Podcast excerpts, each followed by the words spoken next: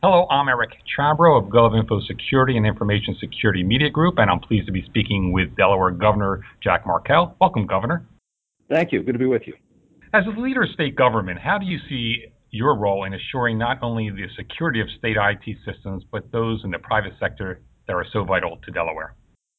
I think we've made some uh, very good progress in, in protecting our critical information infrastructure, but there's always more work to be done because really this is like a race with no finish line. And so we've got a very good team in place who are focusing on this every day. We're the only state to be selected to advance to um, to phase two of the cybersecurity community training program that's offered by the University of Texas. One of the first states in the nation to host a cyber challenge camp to attract young people to pursue a career in information security. We've got every every year we have state employees as well as outside partners uh, spending time in elementary schools reinforcing internet safety. So we've got a, a number of things that we that we do. You hear a lot about cyber threats, successful breaches that occur. What worries you the most about IT security, and how do you articulate those concerns, and to whom? Well, as you say, I mean, you know, IT security as well as privacy issues are in the headlines every day. It's a multi-billion dollar industry of identity theft, extortion, fraud.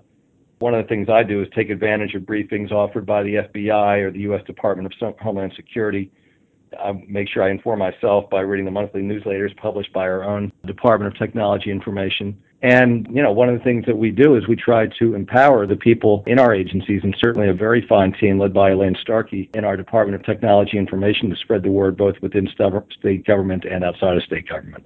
Your specific role, though, how do you see yourself getting what you feel should be done executed?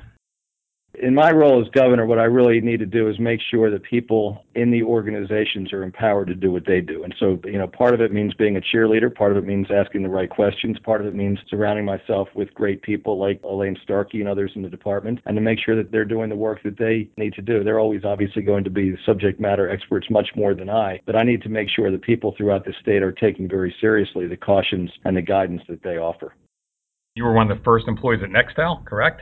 Yeah, that's correct. So you're coming from a security background. How much has that been valuable for you as governor? I think it helps, although I think these days everybody has to be more and more aware because no matter what your background, some of the issues that are being raised and some of the technology advances being made by the bad guys could threaten everybody. So I think I think it's helpful, but I think the most helpful thing is knowing how to surround myself with people who really know what they're doing and then empowering them. Well, I thank you, Governor, for taking time to speak with us. Uh, you take care. That was Delaware Governor Jack Markell. For GovInfo Security and Information Security Media Group, I'm Eric Chabrow.